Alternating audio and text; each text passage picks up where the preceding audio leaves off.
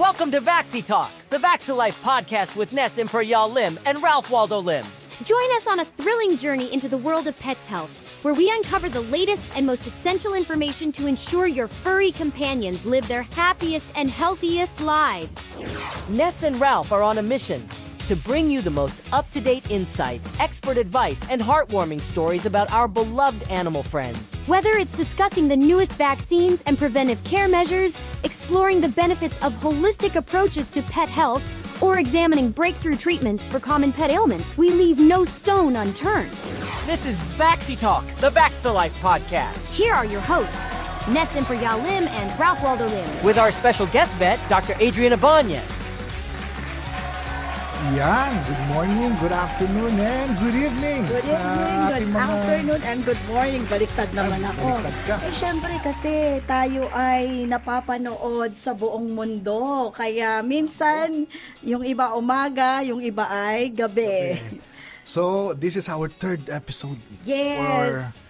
Our Vaxi Talk. Yes, and I am so excited to do this episode 3 dahil sa napakagandang feedback na na-receive namin from Yes. you viewers sa mga nanood ng podcast Mas namin. dumadami, ano? Yes, sa first and second episode natin. Oo. Dami nag-like sa Facebook, so Mhm. Imagine, nasa Facebook tayo, nasa YouTube, YouTube. and nasa Spotify. Kaya napapanood talaga tayo. Halos hindi lang nationwide, kung hindi sa buong Worldwide. mundo. Worldwide ba? Worldwide. Pang worldwide na ang ano mo ah, Ralph? May translator nata dito sa ilalim ng Chinese at saka ng Korean. Oo.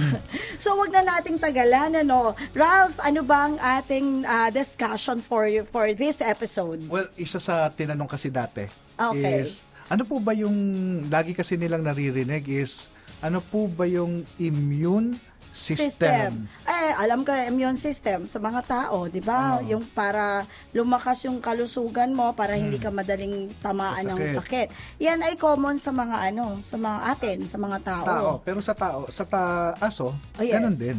Ah, okay. May mga immune system Yes. din sila na kailangan alagaan. Yes. I-boost, itaas. Why? Yan yung topic natin today. Ano ba ang dahilan or isa sa mga reason bakit natin kailangang ibinuboost yung immune system ng ating Yes. mga aso? Actually, alam ko, maraming mga reasons akong mga napapanood ngayon kung bakit talagang kailangan pahalagahan natin at wag ma-overlook yung immune system ng ating mga mahal na alagang aso at mga pusa or kasi sa panahon ngayon dumadami na po talaga ang mga pet lovers po talaga at overwhelming po lalong-lalo na po dito sa Pilipinas Pilipinas, ang dami, no? Yes. Hmm? Tung dati, bantay lang ang treatment sa mga aso. Yung iba nakatali pa. Ngayon, kamusta naman? Sa bahay. yes. Natutulog pa mismo dun sa ka- kama Yes. ng mga pet owners. Yes. Yung iba nangaagaw pa ng kama. Oo nga. Ganong katindi. Yes. So, family talaga ang ang treatment, Treatment. ngayon natin sa mga Yes. ating alaga. Not only because ganon natin sila gustong i-treat, but because these pets are actually returning the favor. Yung sobrang pagmamahal at loyalty na ibinibigay nila sa atin, ano? Yes. Yon. So ngayon, meron tayong isang guest. Aha. Ah, the guest. Talagang Ah, the guest. the guest, Bakit? no? Ano, mukhang Ay, kasi- ninenervyos ako dyan, ha? Kasi Hindi ako grabe. prepared. Ang, ang haba ng resume. ang haba ng accolades, ng Sa akin, awards. na one nakuha. lang. Oo. Oh, ito, ito ha. Kita mo yan? Oo. Lahat yan. Yan yung kalahati ng kanyang accolades at awards. Grabe to. Kalahati pa lang yan. Kalahati to. Ako naman para naman naliit So ako. sabi ko, Doc, hindi ko kayang sabihin lahat to, mauubos yung oras natin. Pinasulat ko na lang dito sa first page. Ito nyo, oh, yan, oh, sulat kamay. Oo. Kaya sulat kamay, sabi ko, ano ba yung mga, yung talagang grabe? Oo. So yung iba, grabe na. Ito yung pinaka-grabe. Parang Ah, ninenervyos ako. Pwede bang ano, nakakatakot. simulan mo na? Oh, sige. So, okay. Ito siya ay isang DOST and NST Outstanding Youth Scientist in 2020. Scientist. Okay. Oh, tapos... Youth nga ba? Youth pa ba? Young, young ah, pala. young. youth scientist. Hindi pala to youth, no? Ay, di lahat tayo youth na rin. Ito pa, ito pa. He is also the PBMA Outstanding Veterinarian uh, of Education Yes, in education. 2023. Oo. Yeah, I think yung PVMA is an association ng ng mga veterinaryo Veterinarians. sa buong Pilipinas. And also, he is the president of a, of a veterinary school specialty college. Yes. Veterinary Specialty, Specialty College. College. Bakit Wow. may specialty? Eh, hindi lang siya normal. Pang special, Special pa. talaga. Gusto ko nga lagyan dito ng pula yan si Doc eh, para special na special yung dating. Oo. Grabe no, may mga ganun pala talaga sa ano, sa mga vets, Vets. talaga. Oh, nag-specialize. Opo. Oo. Mm. Tapos, meron din siyang PhD in Veterinary Science uh, in Internal Medicine. Alam mo kung saan? Saan? Sa Japan lang naman. Ah, Sa okay. Japan. Oo. Malalaglag So, na ako sa upuan ko. kang mag-Japanese, Doc? Konti po, konti po. Oo. Uh, Shishini. Japanese, Chinese pala yun. He is also the owner of GPY Veterinary Animale Veterinary Cla- uh, Clinic in Cebu. Oo. Yeah. Taga Cebu si Doc. Yeah, kilala ko ya. Alam ko yung clinic na yan. And ito yung pinakamatindi. Ano yun? Top 100 scientist veterinarian in Asia in 2020 2022 last year. Ah, meron palang ganong recognition. Thank you, Ralph, for sharing Hindi it in us. Philippines ha. In, In Asia. Asia. In Asia In Asia. talaga. So, okay. dinaanan niya marami siyang kakumpit sa ganito para mapili ka. Once ka lang mailalagay dito, hindi na pwede maulit. Mm-mm. Ganun katindi. Wow. So kapag nandiyan ka na, parang Hall of Famer ka na. Wow. Nandun na ang pangalan mo. So, So, hindi na matatanggal yun. Grabe yung pride palang ipinasok na Mm. ip- ipinasok ng tao nito para sa ating mga Pilipino. Oh, so with that, gusto mo introduce mo na siya? Okay, sige. So, sa dinami-dami ng kanyang ah, credentials at sa resume, parang mahihirapan tayong maalala lahat. So, mas maganda na makita ninyo at makilala ninyo ang pinagpipitagan at very pr- proud Pinoy talaga ako because of him. So, without further ado, I hereby introduce to you, napaka-formal eh, no? Parang may drum roll. Oh, hindi, may kasama kasing nervyos yan. So again, I introduce to you our special guest for today, Dr. Adrian Ibanez. Good morning. Morning! Good morning, good afternoon, and, And good, Good evening. ah, good good evening. Pag good night, magbababay na tayo sa. Grabe yung nervyos. So thank you Sir Ralph and uh, Ma'am Ness. At saka kanina akala ko pwet- okay naman yung outstanding youth kasi sabi. Oo, batang-bata pa itsura mo. Ah, at least yung feeling ko lang lang ano, yan. feeling May ko lang. 25 ka na ba, Dok? Ah, sorry, 26. 26. Ah, sorry, sorry, sorry. Lampas-lampas pala. Konti lang, opo. Yun. So, Doc, how does it feel to be recognized?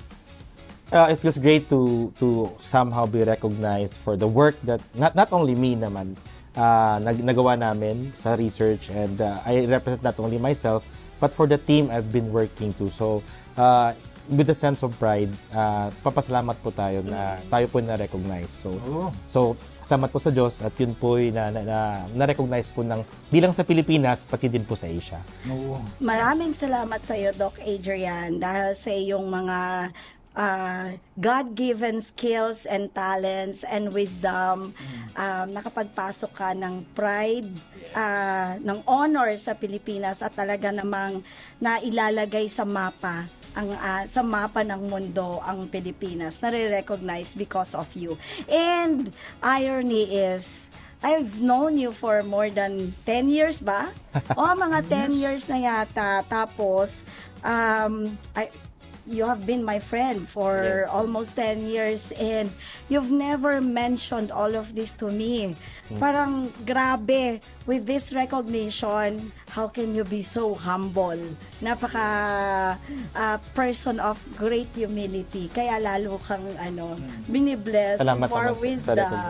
So, yon. So, Ah, yung, yung guest natin ngayon, Pakainin hindi- mo kami later, Doc Adrian, ha? Ang dami na nun. Hindi, ang, ang maganda sa guest natin ngayon, scientist talaga to. Oo. Na recognized. Yes. Veterinarian na Scientist. scientist. Oo. Kapag ganon, maganda yung mga maganda yung magiging topic natin kasi hindi siya hindi siya yung pang normal lang na conversation. Ito yung mga malalalim na tanong. Kaya nga lalo ako nervous. Pero, syempre, ang mga tanong ay nanggaling sa ating mga Yes. viewers, Ah, viewers, sa viewers. mga nag-message sa atin. Ah, ah, actually, ang dami yon Ang daming mga tanong na Sunod-sunod, pinili, no? Sunod-sunod. talaga from our first to second eh, episode pati nitong ah, third episode natin. So, Immune.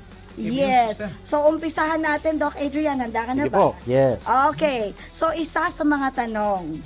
Um, of course, pinag-uusapan natin ang immune system. What are the different factors that can weaken a dog's immune system? Okay. Um, Madami yan. yung nga, there are actually several factors and I could not I would not say that one factor is is more important than the other. So lahat po ng mga factors na to ay uh, very important in terms of how uh, they would make the immune sys- system better or how it interacts also. So ito pong uh, there are different factors uh, I could mention would be some of those can be age. Those that are yes po. Uh, just like humans, So yung yung animals kasi eh, we could liken it to to humans pa rin. Ah, talaga. Yeah. Those that are of uh, at a younger age and those that medyo din po sa medyo geriatric na or at a uh, above age, um sy- syempre yun po rin medyo mas weaken yung immune system. Or weak, not weaken. But because uh, kung bata pa, it's still trying to build up. And uh, pag ito naman po uh, medyo tumatanda na, um, the capa- capability of the system to respond might also be somehow affected. Di ba ang dogs, Doc, kapag mas malaki sila, mas mabilis silang tumanda. Kapag mas maliit, mas mahaba yung kanilang lifespan. Ah, hindi hindi tumanda. So, good everybody would age the same way. Oo.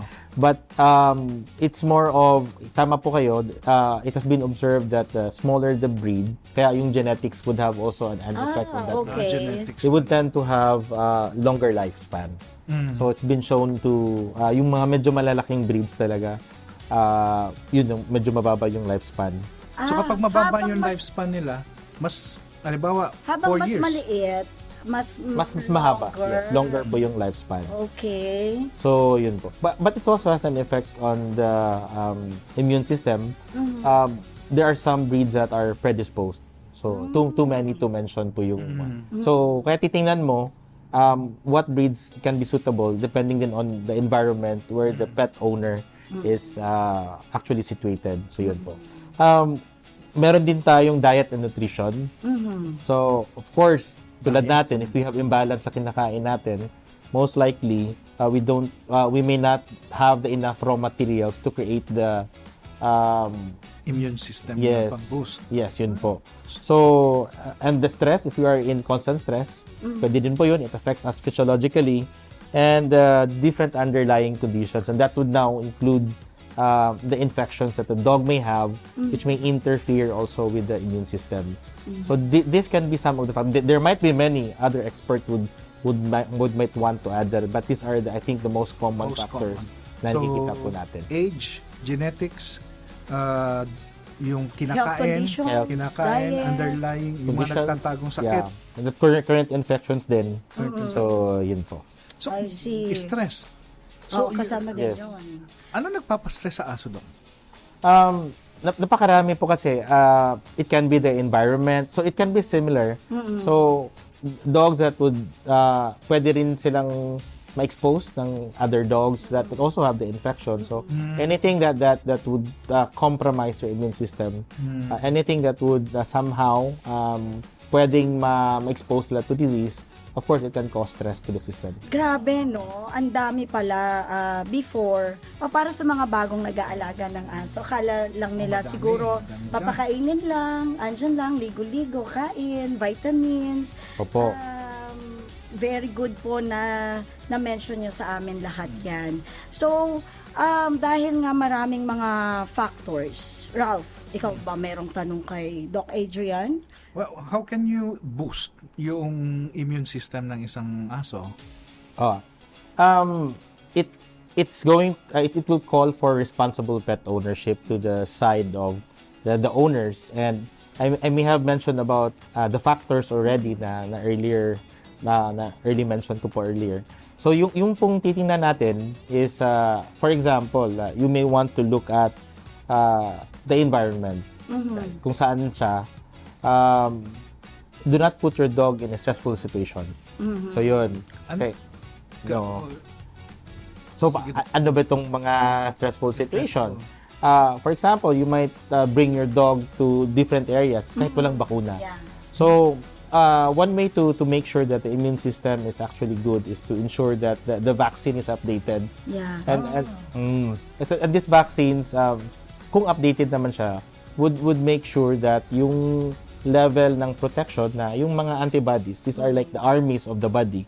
Uh, your dog will be protected against any foreign invader, and thi- this can be viruses and the the, the some of the diseases that are currently uh, infecting our uh, pets. Ganun po. Oo. So, hindi lang yung halimbawa nasigawan mo yung pet mo, na-stress na yon. Para, parang nakaka-relate ka naman. May, may, Kasi ako may na-stress hugot. Pasensya ka na. Dok, ha? Siya. si Ralph, eh. Oh. hindi naman ganon. Ah, Ralph, ang topic natin ay sa ating pets, ha? Hindi nga, sa... pets eh. hindi sa favorite pet ko. Ayan, Ah, hindi. sige, Ah, the most loved and favorite pet ni Vanessa. Joke. Parang ano ah. So, Mm. eh, sige Han, kapag may ano ka dun sa... Ako kasi ang mga tanong ko na gusto ko idagdag is ano ba yung dapat pinapakain Yeah. para i-boost, i- i-boost I-boost. yung immune system nila. Kasi ako, kahit ano, na dog food, baka pa pwedeng ipakain. Kasi minsan may mga na may mga mahal, may mga mura. So ano ba yung dapat na dog food na pinapakain natin sa kanila? Ano ba yung ingredients dapat? Ayan, dagdagan ko, Dok, ha. Um, nabanggit mo kasi kanina, one of the factors na nakaka-affect sa immune system is the diet. Yan.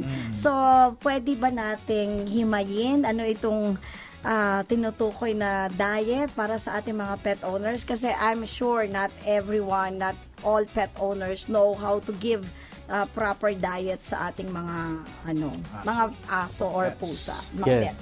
So, uh, when we talk about diet, um, it's like humans din. Meron tayong mga recommendations kung gaano karami, um, or ano ba yung dapat nilang kinakain.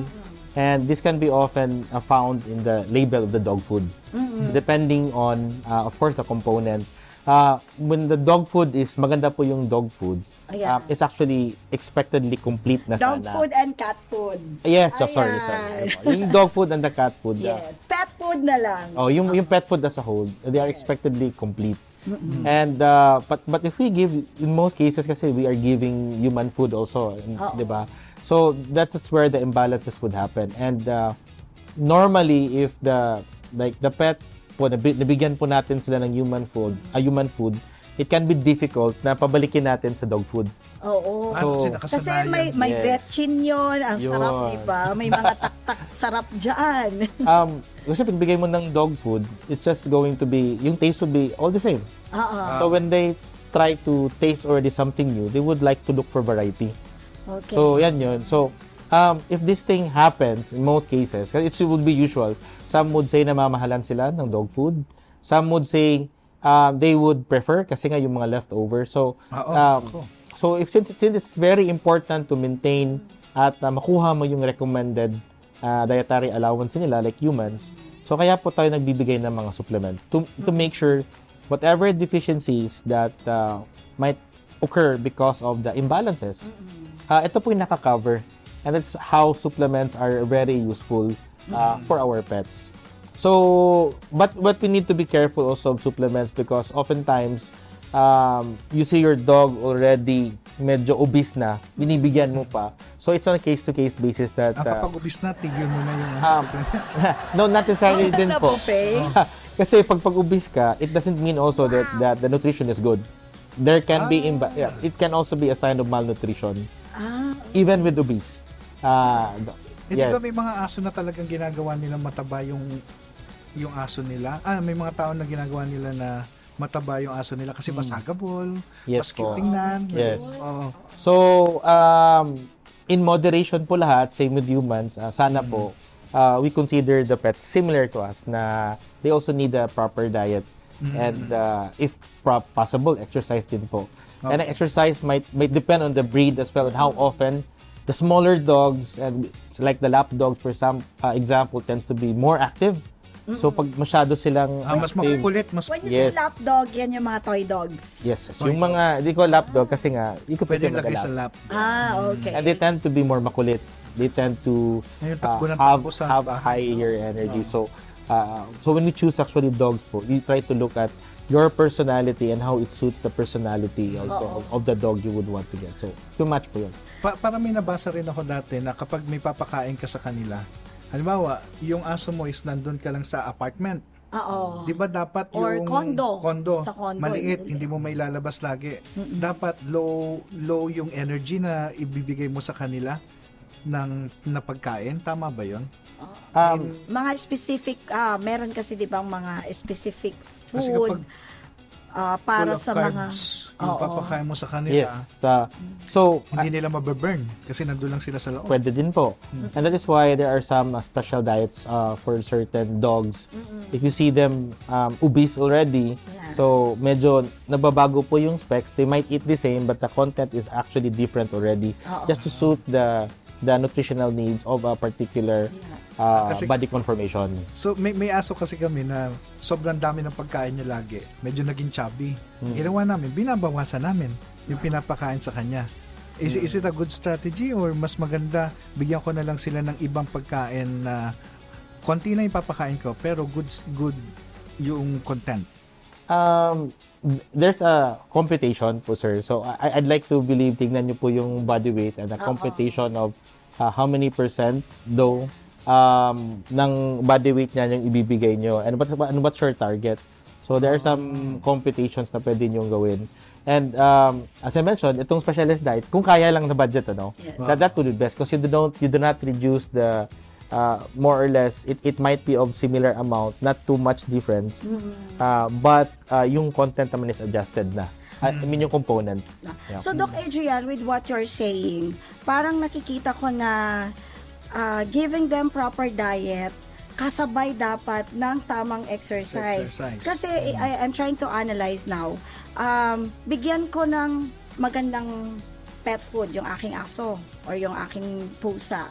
Pero hindi ko naman pinapa-exercise. Mm. yes Hindi ko siya, yung tamang exercise Yes. according to the breed of my dog or the weight of my Yes. dog.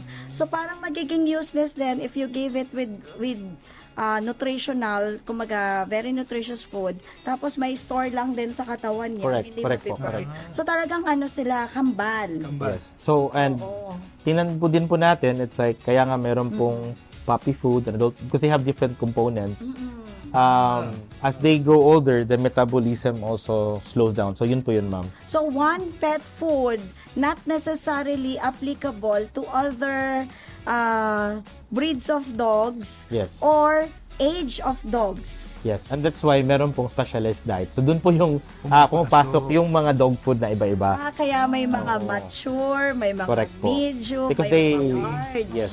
So doon po. and puppy. So since nutrition is very important to maintain, so so it's it's really complex. So marami pong factors uh, for the uh, pet owner to look into. So let's say you fix the nutrition and uh, titingnan mo ulit ngayon the exercise, right? If pag mahirapan ka because you are on uh, budget or time constraint, so yun. I recommend giving supplements ulit. Uh, to, to make sure you, you cover up the deficiencies.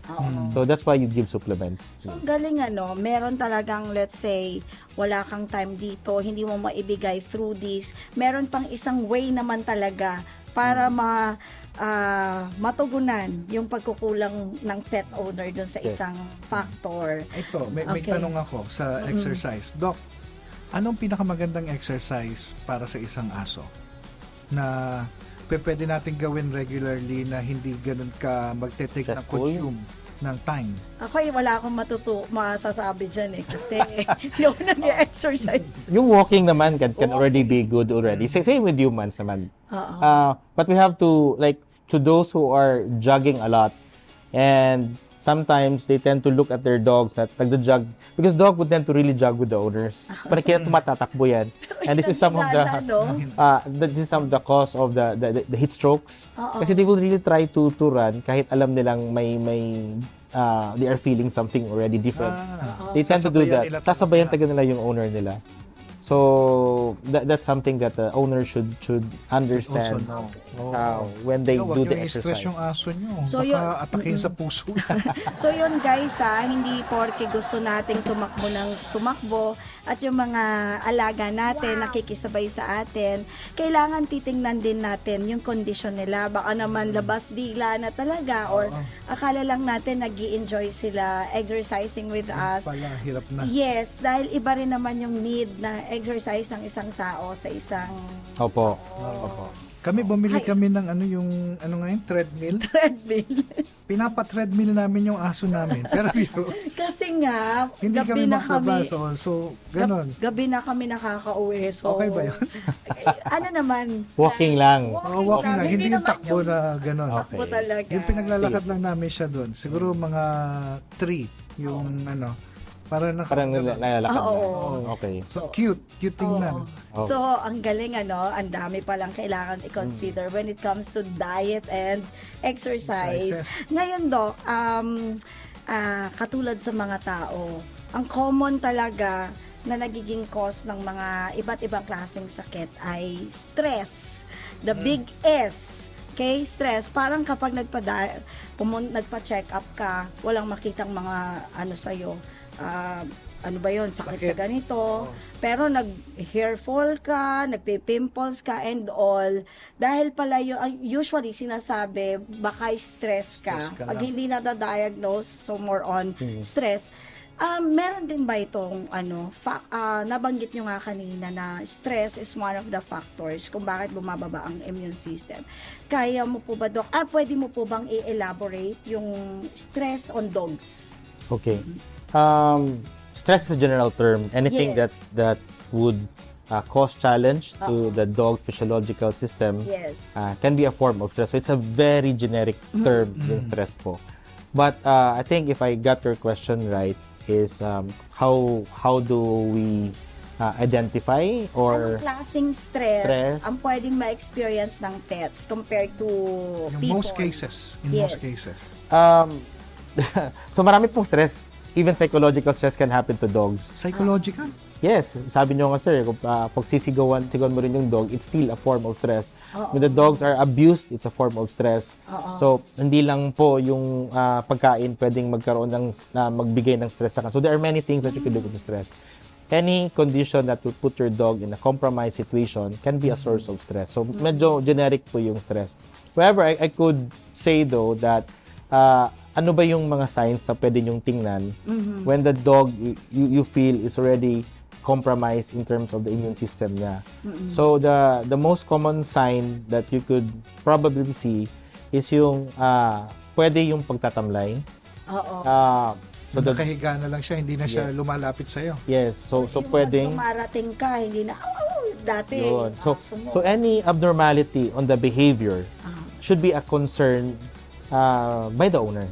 Kasi nakikita mo naman yung aso, so that's why close coordinate, uh, close uh, relationships with your uh, pet is very important. Any abnormality, because because our patients, the pets could not talk. So you have to understand. So yun ang magiging uh, concern. The second na pwede yung tingnan kung ito ba hindi na kumakain is uh, one, at least in dogs, it's going to be the, the hair falls. The hair fall can be a sign of nutritional deficiencies. Uh, pwede rin la- lumalabas yung uh, skin disease like the mites. So, uh, yung mites po, it's a natural parasite and Akala lumalabas namin lang po. parang garapata lang yung mice na from the environment. So, kapag mababa yung immune system mo, pwe- lumalabas pwedeng po yung lumalabas. mites. So these are naturally uh, occurring parasite na, na- that that can be found on the skin. So when the immune system goes down, it's an indicator that hey, the immune system is, is probably compromised in this dog. So these are uh, some some of the common. So if you see these abnormalities, it's better that you contact right away your vet or you have a visit with your vet and consult the situation. Yung mites na yan, Doc, saan usually yan? Kasi naririnig ko madalas, ear mites. Iba po yun. Iba yon. Iba yun. yun. Ah, Iba mabuti, yun. malinaw. Kasi nabanggit mo mites eh, di ba? Opo, i- iba po yun. Oo. So, ano mga pwede maging sakit nila kapag merong naglabasan na yung mites dun sa aso? Uh, the mites is an ac- aside from it's going to be a skin disease, uh, as I mentioned, it can be an indicator. So it, it can have several other diseases that that might uh, it can be parasitic in nature because yung uh, the worms can cause stress to the animal and when the animal is stressed, may worms, pwedeng lumalabas din po yung uh, yung mites. So medyo complex po yung uh, assessment natin. That's why it, it's good to to visit a vet to completely assess the situation Oo. kumukuha sila ng dugo, tinitingnan because the stress can also be somehow uh, be reflected in the complete blood counts. So kapag hindi mo talaga inalagaan yung immune system ng tao, ng aso, it really can lead to a lot of possible na challenges. Yes. Yes. Opo. Wow. Mm-mm. So ayun guys ah, coming from Dr. Adrian himself na ang stress talaga is napakadaming ah, pwedeng maging sakit na maidulot nito sa ating mga alaga. Um, Yung bang Yes. vaccination, Doc? Yung complete vaccination sa isang aso, does it affect also the immune system? Yes, certainly. Um, yung yung kaya nga mayroon tayong expiry ng vaccination. And meron po siyang mga intervals. It's 2 to 3 weeks for example. Um, for 3 to 4 shots depending on the type of vaccine we're using or the brand. Because we wanted to make sure that the level of antibody o yung as I mentioned, it's it's the army of the of the body, Body. to protect it against the invaders. So ito, you, you can think about the the viruses as the invaders. So you need to have a high level for the antibodies. And as the kung ito hindi mo tatapusin, let's say two shots ka lang, three shots, uh, tendency hindi mo nakukuha yung protective level. Nabababa din yan over time.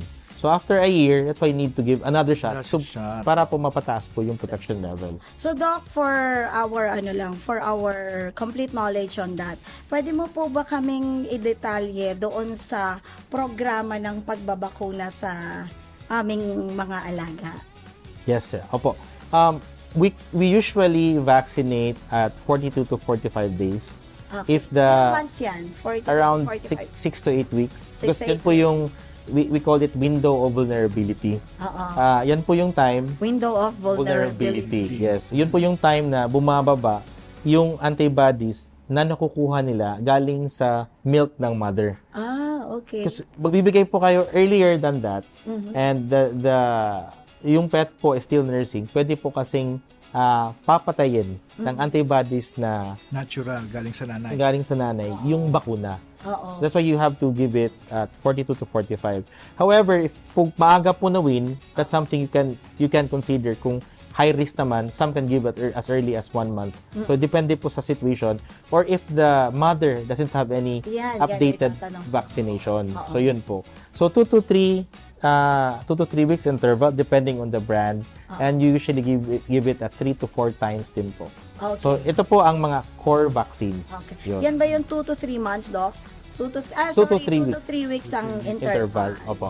Usually, ang programa po ninyo, ilang, ano nga, ilang bakuna na 2 to 3 weeks? Ah, for the core vaccines, opo, ah, yun, four times po tayo nagbibigay. Mm, So, yun okay, po. four times. So, halimbawa, Doc, ako naman ay sobrang busy na pet owner. Ang schedule, na pinabakunahan ko ngayon ang aking pet ngayong Mm. araw. So, babalik ako ng 2 to 3 weeks. Yun yung window, no, na pwede. What if sobrang busy ako, kaya napunta ako sa ibang bansa, and naibalik ko lang siya one and a half months after the the previous vaccination, eh, mga second pa lang yun o third. Ano yung mga challenges na pwedeng mangyari dyan? Um, first thing, first, as nalaps mo na, ah, kung meron kang 2 to 3 weeks interval, may, in- may usually, merong ano yun, merong one week na allowance. by- Maximum 3 yes. weeks. Eh, one and a yes. half months. From, Oo. eh, na-expire mo na ng sobra. So, the the vaccine company usually cannot ascertain that it, it could produce the necessary titer na gusto natin. So, tendency, we recommend usually, usually uh, yes, um, kinoconsider namin na at least minus one siya. Ah, parang So, yun. babalik ka doon sa previous. Yes. So Not kung back to naka-fourth ka zero. na, yung third vaccine ulitin mo. Pero Pa- not parang- necessarily wag lahat. Yes, it's not necessarily. But, but it would depend on the vet's appreciation. Ah, yeah. Kasi pag masyadong malayo na, so some vets would tend to the back back to zero na pong ginagawa. Oo. So yun guys, ha, malinaw na malinaw para makatipid din tayo at hindi masayang ang effort natin. Pag nag-text ang clinic o ang veterinarian sa inyo, reminding you na ibalik na ang inyong mga alagang aso o pusa. Dalhin na natin kahit anong gawa tayo ng lahat ng paraan kasi it is not only for our pets protection but also syempre gumagastos din tayo sa Mas kanila mapapamahal ka pa. mas mapapamahal ka pa. And hindi na lang sa pera ang pag-usapan natin. The risk, no, Doc, na pwedeng mangyari nung time na nag-lapse na ilabas mo o kaya na-expose siya sa, ano, sa ibang mga aso na may sakit pala. So, akala mo ngayon, may bakuna. Tapos biglang tinamaan. Tapos may bakuna yung aso ko. Bakit tinamaan pa rin, di ba? So, blame tayo ng blame, di ba? So, bilang pet owner, napakalaga sa akin malaman kung saan ako pwedeng magkulang Opo. sa aking ah, pagpapabakuna sa aking mga aso. So, ah, napakagandang ano insights yan, Doc. Oo. Yan. And usually, Doc, may recommended ka ba para itataas natin yung ibuboost natin yung immune system ng ating aso? May mga natural remedies ba Natural remedies. para maka ah, pagpataas ng immune system sa ating mga alagang ah, aso or, or pusa? Ah, opo, meron naman. Marami pong mga natural remedies and similar with humans, uh, pwede nyo pong ma-incorporate yung mga natural diet. But uh, the dog food, ulitin ko lang ulit po, yung dog food can be complete sa usual practice. Ah, yun yung maganda kasi naging balance na yung ah, diet ng dog. Ah, but if kung kulang po tayo, so these are things that we have to to look into. I-review nyo rin po sa books yan kung anong breed and what are the things that ah, you can include in the diet. Yes, opo. So halimbawa, kumakain ako ng carrots. Mm. Gusto ko lang bigyan yung ano, yung aso ko at mahilig naman siya sa carrots, 'di ba? And that's okay. Ah, okay 'yon. Pero wag ako maging confident na nakukuha Tama na niya na yun. lahat. Tama po. Tama. Ay, parang gagawin ko na lang siyang treat or additional Yes. ah, sa nutrients na makukuha niya. Okay. So, So- ano naman, ah, Doc, halimbawa, ako, kaming mga, may mga aso, nagbibigay ng um, yung mga natural remedies, pet food, kaya lang minsan, wala eh. Minaalas talaga eh. Di ba? Yung ginagastusan mo, uh, we don't know kasi the reason bakit pwedeng bumaba, di ba? Oo, yung, bigla na lang. Minsan bumababa kasi Oo. lagi mag-isa. Pwede ba yun? Nagiging stress din Oo, sila dahil sa sa stress. Usually, ano po yung mga ano, ah, signs and symptoms na mag-a-alert sa aming mga pet owners na bumababa na yung kanilang immune system.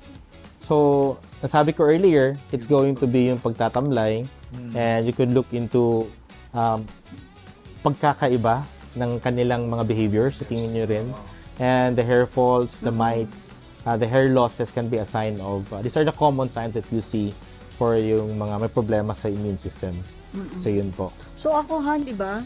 Sa CR, nag-hair fall ako, so possible na Oo, kailangan kitang ano, tanggalan ng stress. Magbabakasyon muna ako ng one week doon sa ibang bansa. mas may stress ako kapag nawala ka sa paningin ko, Ralph Lim. Uy, fuck you. Uy, uy, maingit si Doc Adrian. Mamaya na tayo dyan sa sweet-sweet natin. So may may mga supplements ba tayo, Doc, na pwedeng ibigay? Kasi nabanggit mo kanina, may supplements na pwede tayong ibigay. Mm. So marami namang mga supplements in the market and uh, but the owner should be choosy also on what supplements that they're going to give. So I think one of the products that uh, we are actually seeing right now is the Immunopet Shield, hindi po ba? Ayan, eto.